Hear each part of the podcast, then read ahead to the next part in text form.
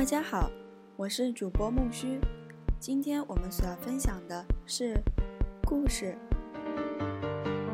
第一部分：作家和故事艺术。第一篇：故事问题。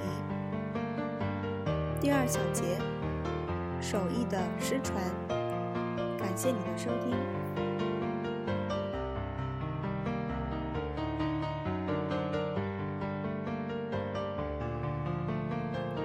故事艺术是世界上主导的文化力量，而电影艺术则是这一辉煌事业的主导媒体。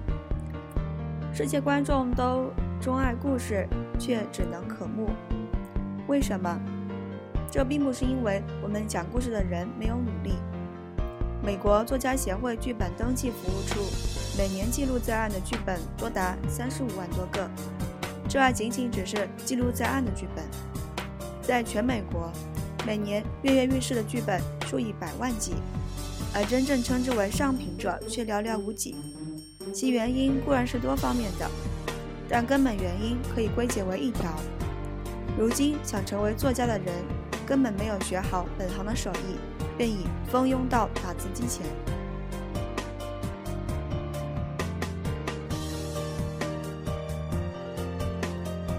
如果你的梦想是当一名作曲家，那你是否会对自己说：“我已经听过许多许多交响曲，我也会弹钢琴，我想我的周末便可以做一一首曲子。”不会。可是现在许多剧作家就是这样开始的。我已经看过不少电影了，有好有坏。我的英语成绩都是 A。度假的时刻到了。如果你想作曲，你会去上音乐学院学习理论和实践。专修专修交响曲这一样式，经过多年的勤奋苦练，你会将自己的知识融入自己的创造力，鼓起勇气大胆作曲。无数未露头角的作家从不怀疑，一个优秀的剧本创作，其难度无异于无异于一部交响乐曲的诞生，而且在某种程度上而言，还会是更难，因为作曲家所摆弄的是具有数学般精密度的。音符，而我们所染指的，就是一种被称为人性的模糊的东西。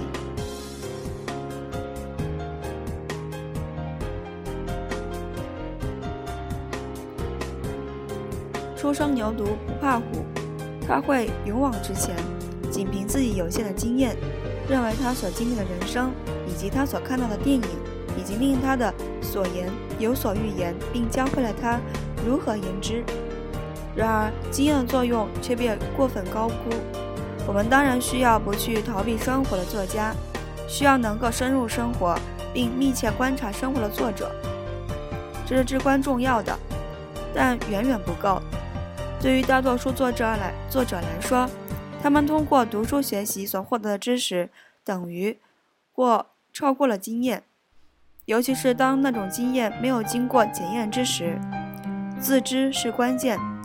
生活加上我们对生活的沉深沉反思。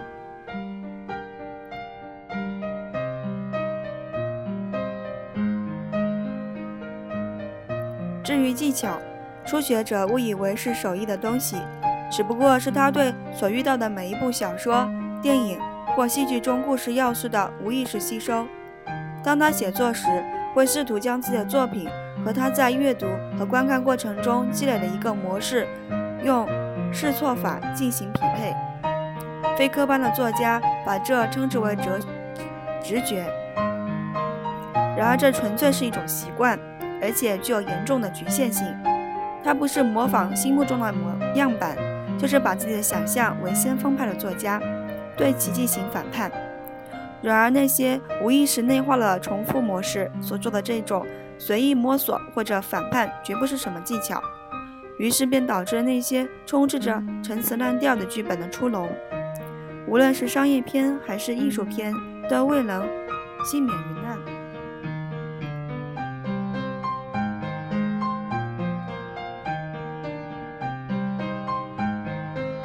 情况并不总是这样，瞎猫碰到死耗子。在过去的几十年里，剧作家都是通过接受大学教育或在图书馆自学。通过在戏剧工作或写作小说，通过在好莱坞制片厂体制中充当学徒，或者通过以上多种手段的谋的综合来学习他们的手艺。二十世纪初，一些大学开始相信，就像音乐家和画家一样，作家也需要接受类似于音乐学院或艺术学院的正规教育，来学习其手艺的原理。为了达到这个目的，威廉·阿彻、肯尼斯·罗和约翰·霍德华·劳森等学者都写出了有关制作原理、理论和散文艺术的杰出著作。他们的方法是内在的，从欲望的大肌肉运动、对抗力量、转折点、嗯，脊椎进展、危机、高潮中汲取力量，从里面看到外面的故事。从业的作家，无论接无论有无接受正规的教育，都利用这些教会来完善他们的艺术，把从喧嚣的二十年代一直爆裂到的六十年代这半个世纪，变成了荧幕、小说和舞台上美国故事的黄金时代。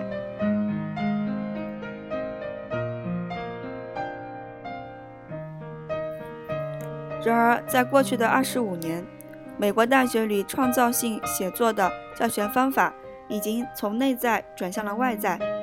文艺理论的思潮将教授们的注意力从故事的深层源泉转向语言、符号和文本，从外面看到的故事。其结果是，除特少嗯数例外，当今一代作家在故事的主要原理方面修养严重缺失。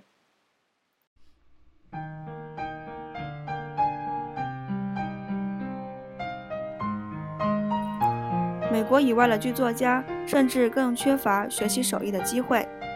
欧洲学术界普遍否认写作是可以教授的，结果，创造性写作的课程始终未能进入欧陆大学的课表。然而，欧洲滋养着世界上许多最杰出的艺术和音乐学院。为什么他们可以认为一种艺术是可教的，而另一种却不可教授呢？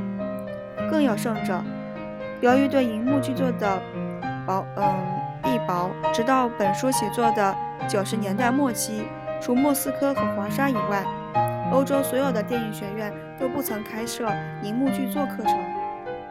人们对好莱坞的旧制片厂体制也许会有诸多微词，但制片厂内有丰富、有经验丰富的故事编辑大师们负责监督学徒的制度却是功不可没。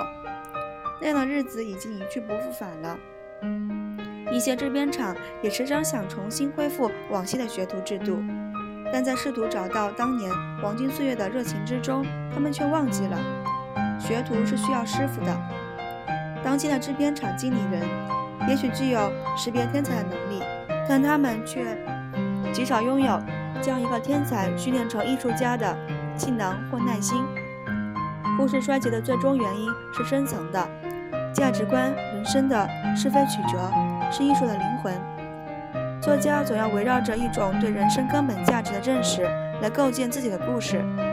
什么东西值得人们去为它而生、为它而死？什么样的追求是愚蠢的？正义和真理的意义是什么？在过去的十几年间，作家和社会已经或多或少地就这些问题达成了共识。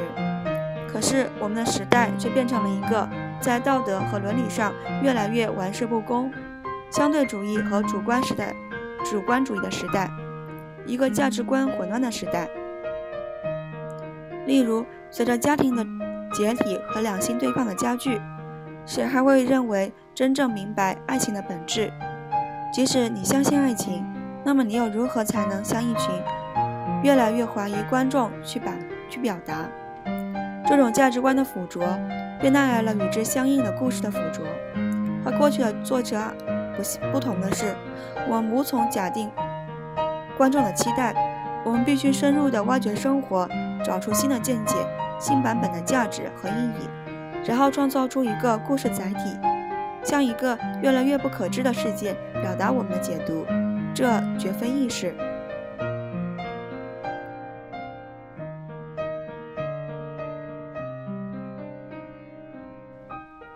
故事问题。第二节手艺的失传就分享到这了。下一期我们所要分享的是第三节故事要领。感谢你的收听，我是主播木须，让我们期待下期的更新吧，拜拜。